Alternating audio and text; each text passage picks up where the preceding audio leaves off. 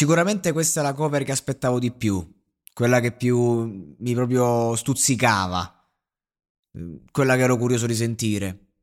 Sono un grande fan di Vasco, questa canzone non è proprio una delle sue più famose, conosciutissima per carità, eh, non, è, no, non, è, conosciuta, è conosciuta.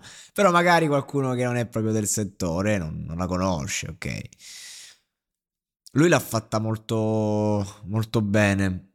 Dargli questo brano è un po' come giocare, giocarla a due tocchi non, eh, non, forzi troppo la mano. Perché adesso Gianmaria si è preso questo, questa nomea dello storyteller, del racconta storie delle anime dannate, che è ciò che ha fatto con i suicidi. E anche se non è più riuscito a ricreare quella sensazione che creò in quel primo live quando lasciò tutti in silenzio, quando fermò il tempo, quando fu veramente intoccabile a parer mio. Mi commosse, mi diede tante vibes di vario genere. Mo stiamo un po' esagerando. Cioè adesso mo ogni volta è lo storytelling di qualcosa. Però questa cosa è ben riuscita. Cioè nel senso, se me ne fa un altro la prossima serata inizio un attimo a dire ma che cazzo stiamo a fare? Cioè, allora si va a prendere per il culo, solo questo fa. Perché va bene, c'è lo storytelling, il racconto. Eh, le canzoni più belle, forse, raccontano mh, di noi stessi attraverso la storia di qualcun altro. E, insomma, i più grandi artisti, soprattutto nel settore dell'hip hop, insomma, l'hanno fatta sta roba, l'hanno fatta bene. Eh, quindi figuriamoci, non è che sto dicendo, però eh, se ci limitiamo sempre a quello, al fatto che lui deve raccontare storie degli altri, cioè sta canzone è giusta, eh, correttissima, stasera grande esibizione, ovviamente non è che c'ha ste doti vocali, quindi anche qui uno potrebbe aver da ridire, però lui è talmente espressivo. Tra l'altro parlavo con della gente che mi criticavano già, ma io dicevo, ma come cazzo fate a criticare sto ragazzo? Porco Giuda. E quindi mi hanno un attimo fatto riflettere che forse magari no, non lo vorrei pompare troppo, ecco. A me piace, lo stimolo, rispetto, ne ho parlato sempre bene, però non lo vorrei pompare, non vorrei che magari mi sono fatto assuefare eh, da, da, questo, perché per me è il Lil Pip italiano, assolutamente.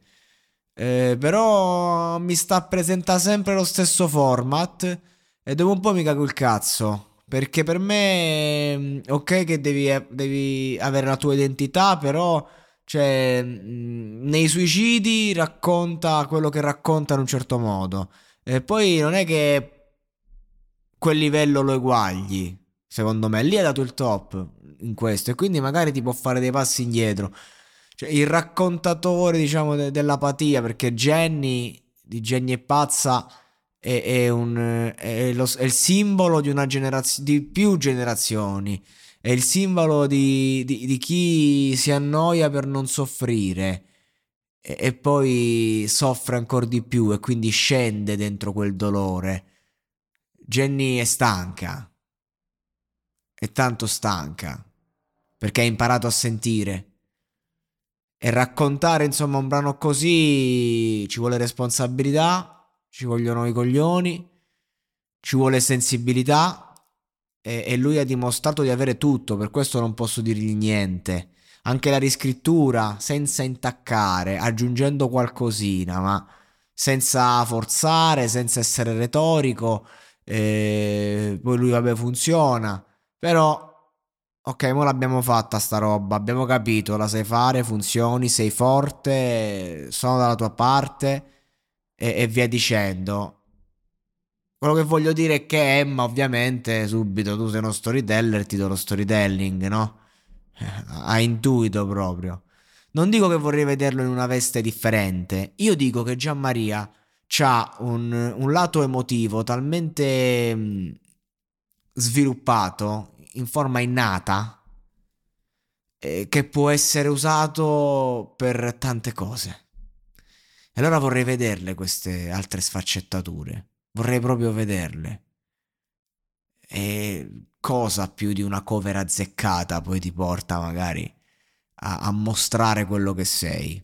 E allora mi piacerebbe vedere eh, le sue emozioni, il suo dolore, magari in un brano in cui inizia a dire io e non lui, lei, loro.